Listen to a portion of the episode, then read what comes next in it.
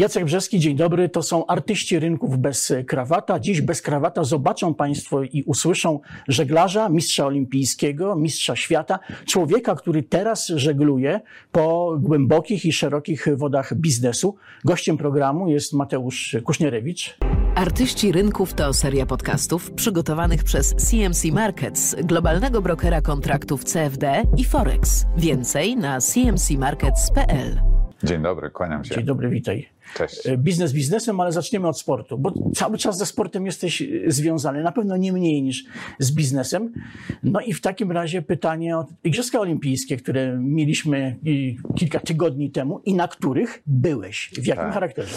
To fantastyczne, po pierwsze, doświadczenie dla mnie bycia na Igrzyskach Olimpijskich po raz kolejny, bo mam jako zawodnik na koncie pięć startów, e, ostatnie w Londynie. W Rio de Janeiro w Brazylii nie startowałem, e, wtedy już odpuściłem tę karierę olimpijską, a trzy lata temu e, poprosił mnie o pomoc w zdobyciu medalu olimpijskiego w Tokio mój kolega, żeglarz. Co ciekawe, nie Polak, ale Węgier, Zombor Berecz, który przyszedł do mnie i powiedział: Mateusz, ty byłeś mistrzem, mistrzem świata, ja jestem mistrzem świata. Pojechałeś na igrzyska, zająłeś czwarte miejsce.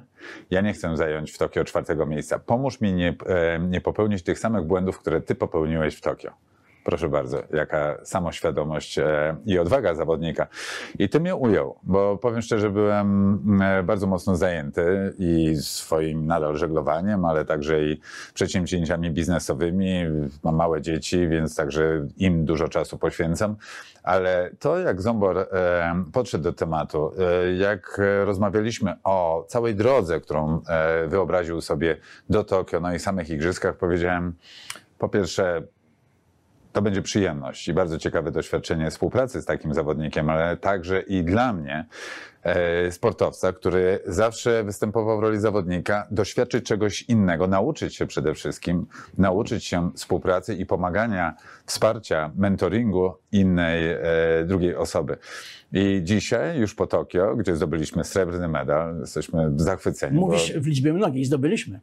Tak, tak, zdecydowanie, bo myślę, że to praca zespołowa, nawet jeżeli zawodnik jest indywidualny, to nie tylko ja, ale i szereg innych. Myślę, że ponad dziesięć osób było pomocnych Zomborowi. On zawsze powtarzał to od samego początku, jeszcze przed igrzyskami ten, że jesteśmy jednym zespołem. Ehm, tak jak mówię, świetne doświadczenie. No i też myślę, że wszyscy, którzy interesujemy się sportem i śledzimy to, co się działo na świecie przez ostatnie dwa lata, mam na myśli przede wszystkim pandemię, to wszyscy odetchnęliśmy z ulgą, że te igrzyska się odbyły, bo było ryzyko, że zostaną... może już nie przeniesione, ale po prostu kompletnie odwołane i byśmy czekali do dwa tysiące dwudziestego czwartego roku na igrzyska w Paryżu. Węgier zdobył srebrny medal i pomyśleć, że Węgry nie mają dostępu do morza, że oni mają tylko balaton, ale w rękach fachowców wszystko jest możliwe. W zasadzie to gdyby klasa star żeglarska była na, w programie Igrzysk Olimpijskich w Tokio, to pewnie byś wystartował. Myślę, że tak, chociaż z drugiej strony też wiem, jak ciężka jest to droga i jak, wiele wy, jak dużym wyzwaniem jest, a przede wszystkim jak wiele wyrzeczeń kosztuje uprawianie sportu na najwyższym poziomie. Dzisiaj na fali jest no, chociażby Iga Świątek, prawda? Czy ostatnio spotkałem się z najlepszym polskim golfistą Adrianem Meronkiem, który uczestniczy w całym tym cyklu European Tour i on często się budzi, Iga to samo mówi, budzę się w hotelu i gdzie ja jestem, w jakim mieście jestem, prawda? Bo zawodowi sportowcy, można powiedzieć, mają tylko miesiąc wolnego w roku, a tak to non-stop są na treningach, testach, badaniach, no i przede wszystkim na zawodach. Ja około trzysta dni w roku, przygotowując się do Igrzysk Olimpijskich, spędzałem właśnie na żeglowaniu albo podróżach, albo przygotowywaniu sprzętu i rozwoju osobistym i to naprawdę jest olbrzymie wyrzeczenie. A mając rodzinę, dwójkę małych dzieci, Max ma osiem lat, Natasza dziesięć, naprawdę te wyjazdy, no trzeba je ograniczyć i postanowiłem wtedy, żeby je ograniczyć. Dlatego myślę, że wykorzystałem tą wspaniałą szansę. Ja mając dwadzieścia jeden lat wystartowałem w pierwszych Igrzyskach Olimpijskich, zdobywając od razu złoty medal. Później była Sydney, co tam było, Ateny, Pekin, Londyn I, I na tym powiedziałem, że wystarczy. Nadal żegluję. Właśnie wróciłem z e, ostatnich regat, kole, prze, z regat w Niemczech. Zaraz wylatuję na regaty w, we Francji. Nadal uprawiam ten sport, ale już, już nie mam takich ambicji na, na zdobycie medalu olimpijskiego, chociaż jako trener zdobyłem, e, czy Pucharu Ameryki, czy rejsu dookoła świata. Dzisiaj wybieram sobie regaty. E, staram się ich mieć około pięciu, ośmiu w, w roku. I, yy, I traktuję to tylko jako przyjemność. Jesteś aktualnym mistrzem świata w klasie Star z dwa tysiące dziewiętnastego roku. To kiedy powtórzysz ten sukces i, i znowu zostaniesz mistrzem? Jedna poprawka. Właśnie wróciłem z mistrzostw świata w klasie Star, więc odbyły się niedawno i zajęliśmy tam piąte miejsce, więc nie obroniliśmy tytułu.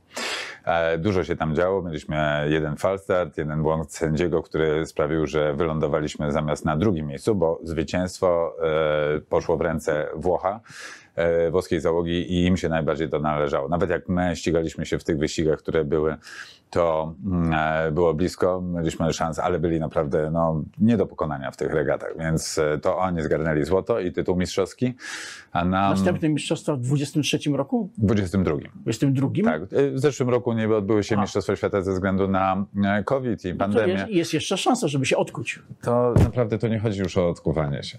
Każde żeglowanie to jest nowe doświadczenie. Ja traktuję każde regaty, każde wszystko tak naprawdę, co robimy. Ja się nie boję zajmować e, piątych, dziesiątych, piętnastych miejsc. Ja już mam na swoim koncie wszystko, co chciałem zdobyć, a dzisiaj robię to tak naprawdę dla wielkiej frajdy. Oczywiście tak, że sukces niesamowicie mnie cieszy, ale to bardziej ta motywacja. Ja się trzymam świetnie dzięki sportowi fizycznie, w zdrowiu, e, mam motywację do, do działania, a także e, sprawia mi to olbrzymią przyjemność. Żegluję dzisiaj z Brazylijczykiem, który przez wiele lat był moim rywalem największym, ale na Mistrzostwach Świata, nie na Igrzyskach Olimpijskich, ale na Mistrzostwach Świata można żeglować w mieszanych e, załogach z różnych państw i, i powiem szczerze, trochę żałuję, że tak późno zacząłem żeglować w takim międzynarodowym towarzystwie. Tutaj Brazylijczyka, ostatnio żeglowałem z Portugalczykiem, e, w regatach Francji będę żeglował z Anglikiem. Naprawdę od każdego można się czegoś fajnego nauczyć, no nie wspominałem, że to bardzo ciekawi ludzie. Dorobek naszych sportowców na, na Igrzyskach w Tokio no, nie był szalenie imponujący i z, z jednym wyjątkiem medale zawdzięczamy lekkoatletom mhm. i y, ludziom, właściwie tylko i wyłącznie kobietom, które te medale wyciągały z wody. Z wody. Wioślarstwo, kajakarstwo i żeglarstwo, bo mieliśmy, mamy srebrne medalistki Agnieszkę Skrzypulec, Jolantę Ogar-Hill. Coś może o tych właśnie srebrnych medalistkach? Tak się cieszyłem, kiedy zdobyły medal, że aż skoczyłem z radości. Naprawdę bardzo kibicuję wszystkim polskim sportowcom, ale szczególnie żeglarzom i znam Agnieszkę od małego. Zresztą na nawet w wypowiedziach po igrzyskach mówiła, że jak ja zdobywałem medal, ona pływała jeszcze olimpijskie, a ona pływała na Optymiście, no to właśnie gdzieś tam zbierała sobie moje wycinki z gazet, moje wywiady i czerpała z tego inspirację, więc to jest jeszcze dodatkowe, takie miłe w tym, w tym, w tym czasie dla mnie.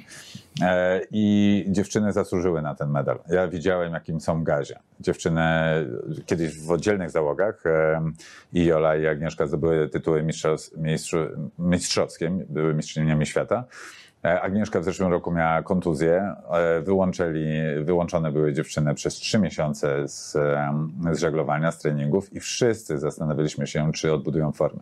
Ale nie dosyć, że one są bardzo świadome tego, co robią, są pracowite, systematyczne, to jeszcze co ciekawe, a propos, bardzo wzmocniły swoją siłę mentalną poprzez współpracę z psycholog sportową, która także prowadzi wspomnianą już Igę Świątek, Daria Abramowicz, żeglarka z dawnych lat, też myślę, że już dzisiaj rozpoznawalna specjalistka od psychologii w sporcie, także pomagała dziewczynom, więc gratulacje także dla niej, dla całego zespołu, ale nie tylko Daria, ale jest taki trener, który był ze mną i był świadkiem i bardzo mi pomagał na Igrzyskach Olimpijskich w Atlancie w dziewięćdziesiątym szóstym roku, Zdzisław Staniul i on te, był trenerem Agnieszki i Joli w Tokio, więc to wszystko jakoś zatacza niesamowite koło, to się tak jakby łączy ze sobą i widać, że ludzie, którzy mają wizję, są odważni, przede wszystkim patrzą poprzez szeroki horyzont na to, co się dzieje nie u nas w Polsce, ale na świecie, osiągają sukcesy i, i dają sobie szansę osiągać ten sukces. Dlatego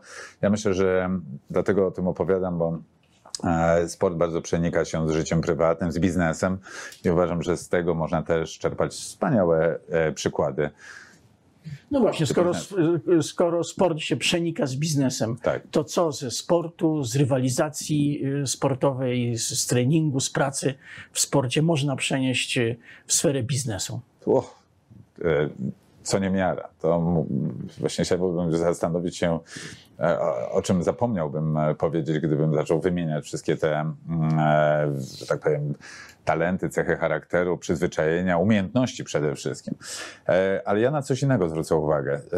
Przysłuchiwałem się wielu podcastom. Ja jestem w ogóle fanem podcastów, czerpię inspirację z ciekawych rozmów albo wypowiedzi i zauważyłem przez ostatnie dwa trzy miesiące, szczególnie w czasie, kiedy było euro, a później mistrzostwa, właśnie Igrzyska Olimpijskie, że wielu menadżerów, dyrektorów, a także i prezesów, nawet bardzo dużych instytucji finansowych, ale także i innych przedsiębiorstw, zwraca uwagę na to, że chociażby przy rekrutacji, przy rekrutacji do swoich firm, do swoich zespołów, zwracają bardzo dużą uwagę na to, czy ktoś, czy ten kandydat albo kandydatka uprawiała wcześniej sport.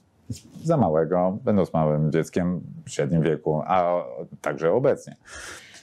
Ponieważ sport uczy systematyczności, pracy w zespole, dawania sobie rady w trudnych sytuacjach, szczególnie pod napięciem, że tak powiem, pod wpływem stresu, dawania sobie rady właśnie w trudnych sytuacjach, wyznaczania celu, komunikacji dobrej, bo w zespole bardzo jest to istotne, współpracy z trenerem, z coachem, ciągłego rozwoju i podglądania konkurencji. To ja tylko wymieniłem szereg e, takich umiejętności, umiejętności, nie wiedzy, ale umiejętności, która we krwi później zostaje.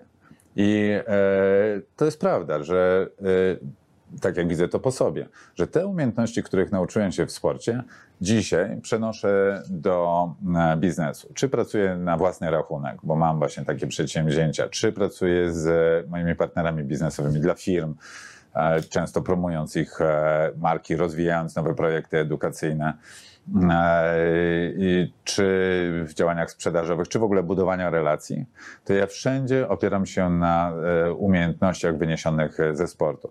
I szereg osób mi zwraca uwagę w pozytywny sposób, że Mateusz, kurczę, ty jesteś punktualny. Ja mówię tak, no bo nie potrafię inaczej. Drugie to zawsze, że tak powiem, jesteś przygotowany. Nie można do, się spóźnić do na start. Na nie można się spóźnić na start. Jesteś dobrze przygotowany. Tak, ponieważ wizualizuję sobie sytuację, myślę o tym, co się wydarzy i co może się wydarzyć. Tak jak na regatach staram się jak najwięcej do wszystkiego być przygotowany, a i tak, kurczę, coś mnie zaskoczy i tak coś się wydarzy, ale przynajmniej te rzeczy, które mogę opanować i te sytuacje, które mogą być trudne, to jestem na nie gotowy. Kolejna rzecz, że nie ma bałaganu wokół siebie. Wszystko jest poukładane, bo jakbym miał, no to bym zagubił się i nigdy nie, do, nie dowiózł wy, wyniku. Potrafię szukać cały czas odpowiedzi na trudne pytania. Jeżeli mam problem, to nie boję się, a wręcz e, wychodzę z, i szukam rozwiązania.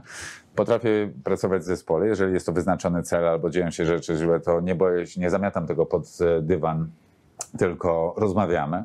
Jeżeli jest porażka, to nas ma wzmocnić. A no nie... właśnie, co bardziej jest pouczające w sporcie i może też w biznesie? Porażka czy sukces? I na jednym i na drugim można się wiele nauczyć.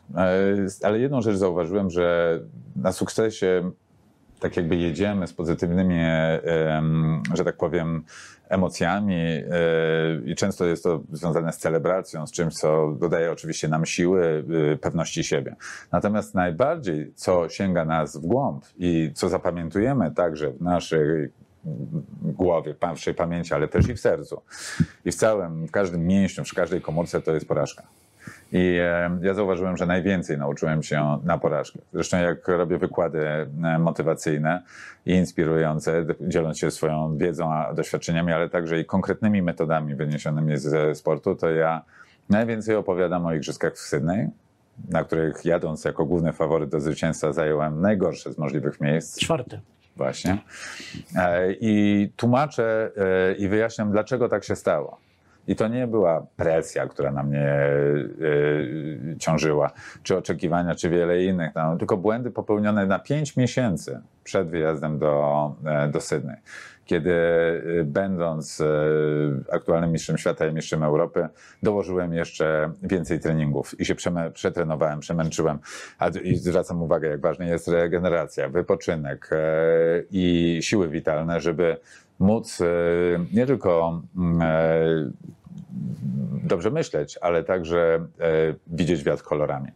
Bo ja wtedy, kiedy jestem dobrze wytrenowany i dobrze wypoczęty, to ja w niewytłumaczalny sposób mogę, jakbyśmy wsiedli na łódkę i popatrzyli przed, przed siebie, to w niewytłumaczalny sposób mogę powiedzieć, że wydaje mi się, że lewa, czuję, że lewa strona mocniej nas poniesie. Tam, pomimo że ani chmury, ani wiatr, ani prognoza pogody o tym nie, nie świadczą, ale po prostu to czuję.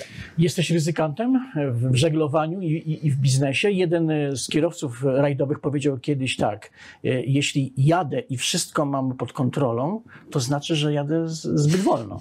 Tak. Czy tak, jest, tak samo jest z pływaniem? Jeśli płynę zbyt, zbyt, jeśli płynę i mam wszystko pod kontrolą, to znaczy, że płynę zbyt wolno? Jestem urodzony spod znaku byka. Byki, pomimo że mierzą wysoko i są ambitne, to jednak stąpają mocno po ziemi. Ja faktycznie lubię mieć kontrolę nad tym, co się dzieje. Natomiast prawda jest taka, że jestem także odważny i ambitny. Ja często podejmowałem się działań i projektów, przedsięwzięć czy współprac, które wiązały się z olbrzymim ryzykiem. I wielokrotnie poparzyłem się, i to tak mocno, albo na ludziach, albo na partnerach, albo właśnie, że nie, nie został dowieziony cel, bo wynik, albo w ogóle projekt nie wystartował, chociażby tak jak rejs dookoła świata, na którym pracowałem dwa lata, bo faktycznie było to duże ryzyko, które później się okazało, że... Ale nie boję się podejmować tego ryzyka, ponieważ wiem, że to tak samo jak z Igrzyskami Olimpijskimi. Ja mierzyłem bardzo wysoko. Ja jako jedyny na konferencji prasowej przed wyjazdem do Atlanty powiedziałem, że jestem przygotowany najlepiej jak to możliwe i czuję, że mam szansę walczyć o medal. Wszyscy na mnie popatrzyli i powiedzieli: Mateusz, stuknij się w głowę. Później o medal ten... czy o ten jeden najcenniejszy? Nie, medal? o medal, medal. medal. Nikt wcześniej nie zdobył medalu olimpijskiego w, w żeglarstwie. Nie mieliśmy historii i tak dalej, ale ja o tym nie wiedziałem. To tak jak chyba Einstein mówił, tak? E, czy nie wiem, no mądry na pewno jakiś człowiek, że wszyscy myślą, że się nie da, nagle przychodzi ktoś, kto nie wie, że się nie da i nagle daje radę, prawda? Ja to podobnie do tego Był taki trener siatkówki Jerzy Hubert Wagner w siedemdziesiątym szóstym roku, który przed wyjazdem na Igrzyska do Montrealu powiedział: jedziemy po złoty medal. Hmm. Nie mówię, że po medal, po złoty. Po złoty, tak. No i przywieźli złoty medal po dramatycznym finale ze Związkiem Radzieckim. No właśnie. Wspaniały przykład i właśnie myślę, że ze sportu można czerpać wiele do biznesu. Chociaż z drugiej strony e, ocena ryzyka i racjonalne myślenie, to Tomek Majewski, pamiętam, właśnie mówił wielokrotnie, nasz mistrz olimpijski, mierzyć siły na zamiary. Robić rzeczy, które nie do końca, mówię, są ponad nasze możliwości, ale jednak ambitnie, ale tu, gdzie możemy sięgnąć. Mówiłeś nawet dzisiaj przed chwilą, że nawet jak żeglarz płynie sam w łódce, to jego wysiłek, jego praca to jest tak naprawdę efekt pracy zespołowej. W biznesie też trzeba chyba działać zespołowo, nawet jak się prowadzi indywidualne mhm. przedsięwzięcia. Masz, z tego co wiem, coacha biznesowego. Tak, i właśnie to użyłeś takiego słowa: trzeba pracować w zespole. I teraz razem z Dorotą, właśnie moim life and business coachem, Dorota Lipińska-Wnuk nie jest psychologiem. Ona właśnie jest coachem biznesowym, współpracuje z menadżerami, z kadrą zarządzającą wielu firm, nie wiem oczywiście jakimi, bo to jest wszystko także tajemnica, natomiast to jest osoba, która pomogła mi wyjść z dużego kryzysu, bodajże trzy czy cztery lata temu, i tak dobrze to przepracowaliśmy. I z tak kryzysu mentalnego, finansowego? Mentalnego, mentalnego, takiego biznesowego można powiedzieć, ale też prywatnego. Ja za bardzo kiedyś łączyłem życie swoje prywatne z biznesowym. Także Dorota pozwała, po, pomogła mi także w wielu rzeczach, natomiast także zrozumieć, w jaki sposób moja głowa funkcjonuje, jakie mam predyspozycje. Teraz bardzo skupiamy się na taką transformacją, którą przechodzę w ramach swojej organizacji, bo do tej pory byłem zaangażowany we wszystko.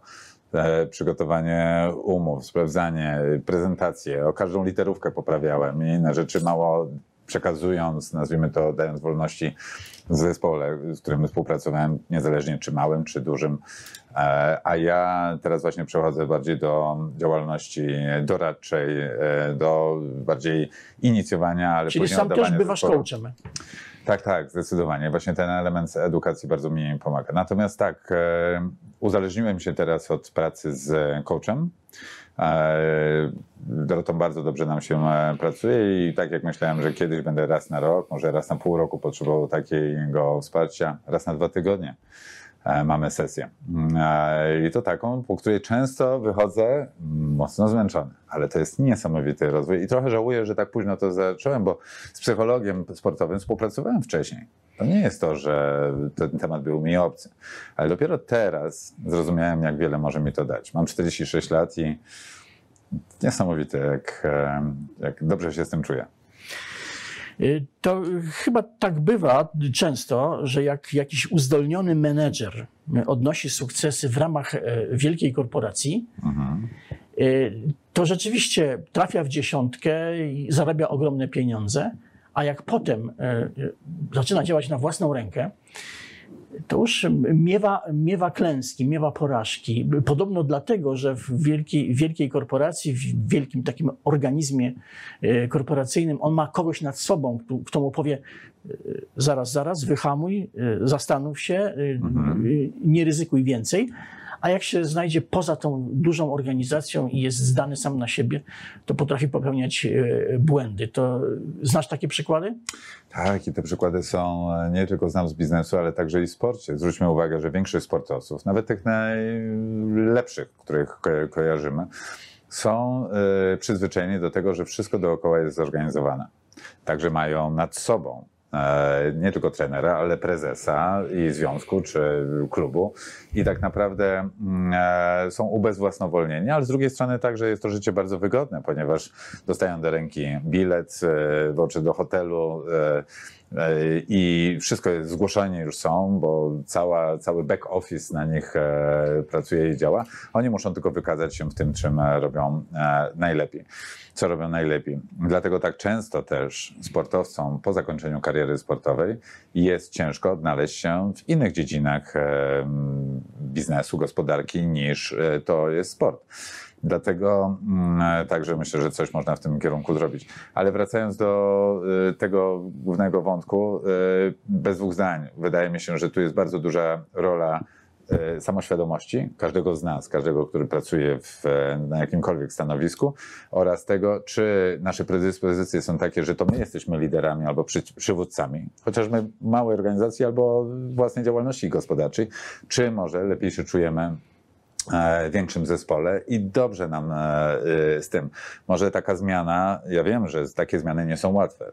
Maciek Filipkowski, który był,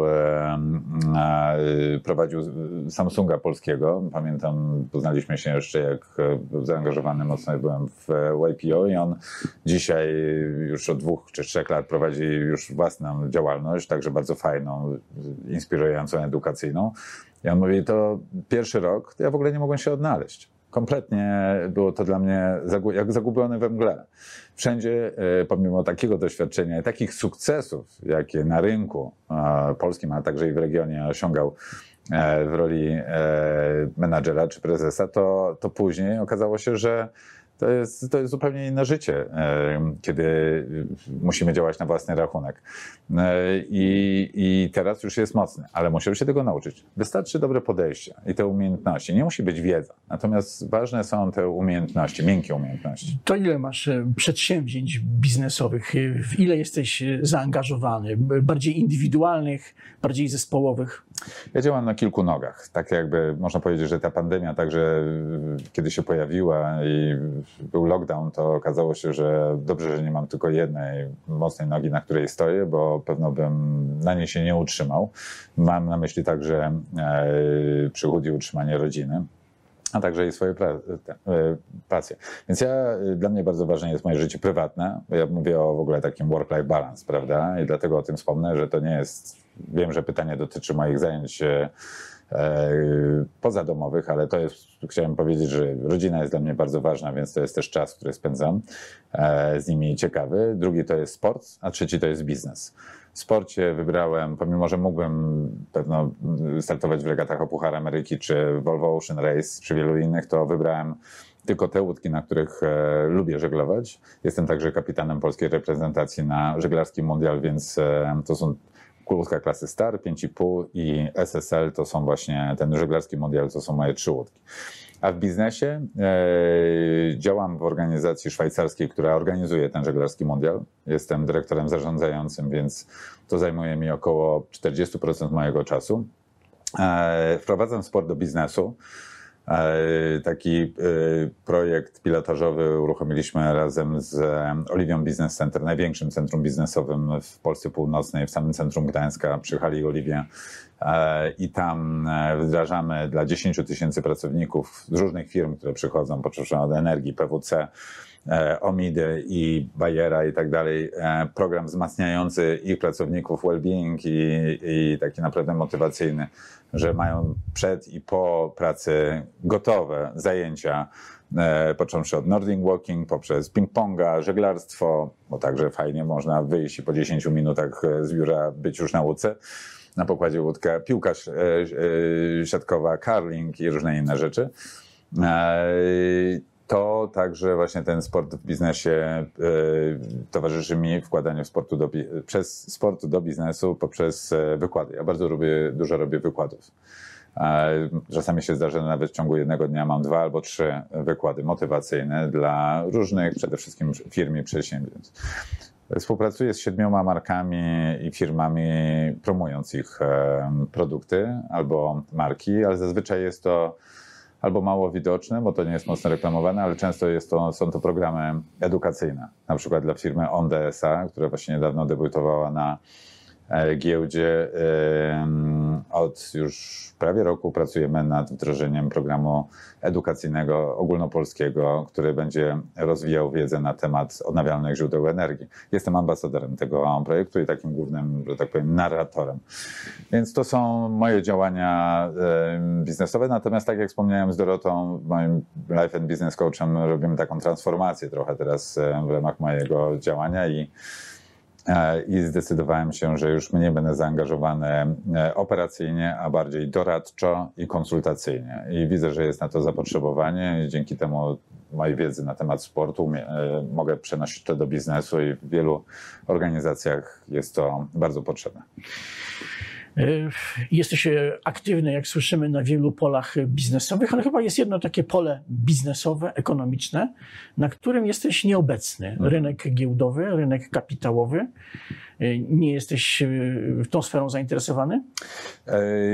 Jestem nią zainteresowany, bo obserwuję i rozmawiam bardzo często z osobami, które są w tym dobre i osiągają sukcesy, natomiast mam za małą wiedzę i także za bardzo jestem skupiony na innych działaniach, żeby, nazwijmy to, zbudować swoją wiedzę i zacząć być aktywny. Natomiast um, samemu inwestuję, ale inwestuję w, w, już bezpośrednio w firmy, w udziały e, firm, e, w poszczególne rundy, które, które wierzę e, i to są zazwyczaj firmy polskie.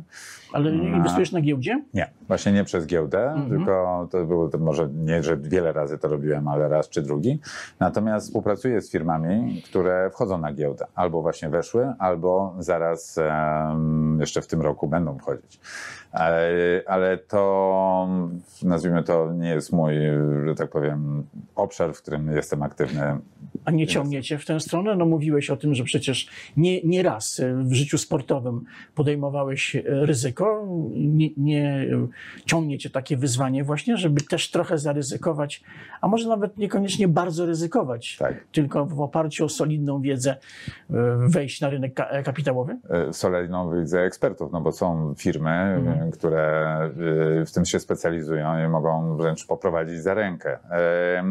Powiem szczerze tak, daję sobie jeszcze chwilę, żeby się nad tym zastanowić. Powoli zaczynam czuć to. Czuć taką wewnętrzną, wewnętrzne zainteresowanie. Więc nie mówię nie, natomiast do tej pory jeszcze tego nie robiłem. Ale wiem i mam całe szczęście kontakt z, z firmami, chociażby taką jak właśnie tutaj zaproszona na C M C Markets, która się naprawdę, no, świetny ma zespół i bardzo dobrych ludzi. Zresztą znam to także, bo byli zaangażowani w regaty Pucharu Ameryki jako partner globalny i, i to jest mi bliskie, więc myślę, że szybciej czy później wejdę w ten temat. Jak wejdziesz, to nie będziesz tym takim samotnym wojownikiem, tylko jednak w oparciu o relacje, kontakty z jakąś, tak jak powiedziałeś, poważną firmą i ludźmi, którzy no, więcej wiedzą niż ty.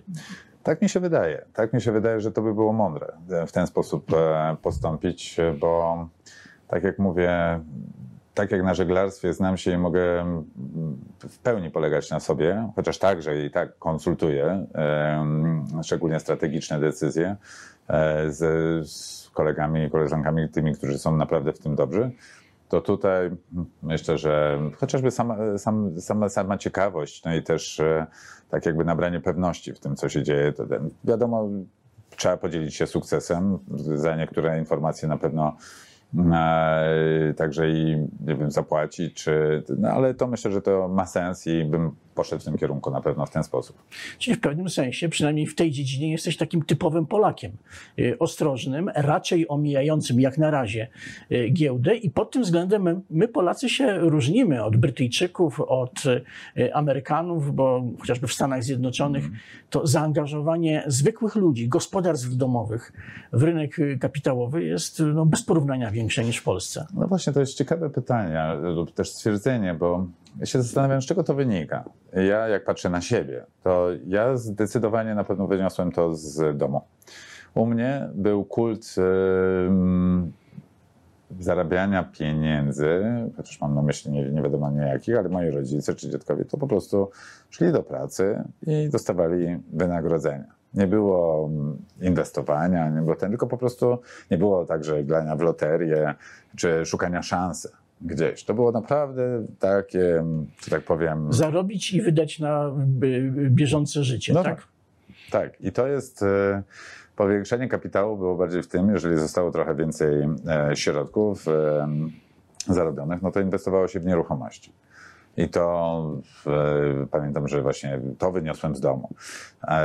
A wiem, że w Stanach Zjednoczonych, w dalekiej Azji, no właśnie tak jak mówimy, w zachodniej Europie, przyzwyczajenia są inne.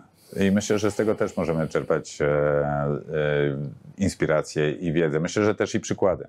Tylko jak mówię, to jest nasza natura, jak może taka właśnie Polaków, że faktycznie tu wynosimy takie rzeczy z domu. Ciekawe jak moje dzieci, jak na nich patrzę, na co, na co postawiam, jakie właśnie przyzwyczajenia z domu będą mieli.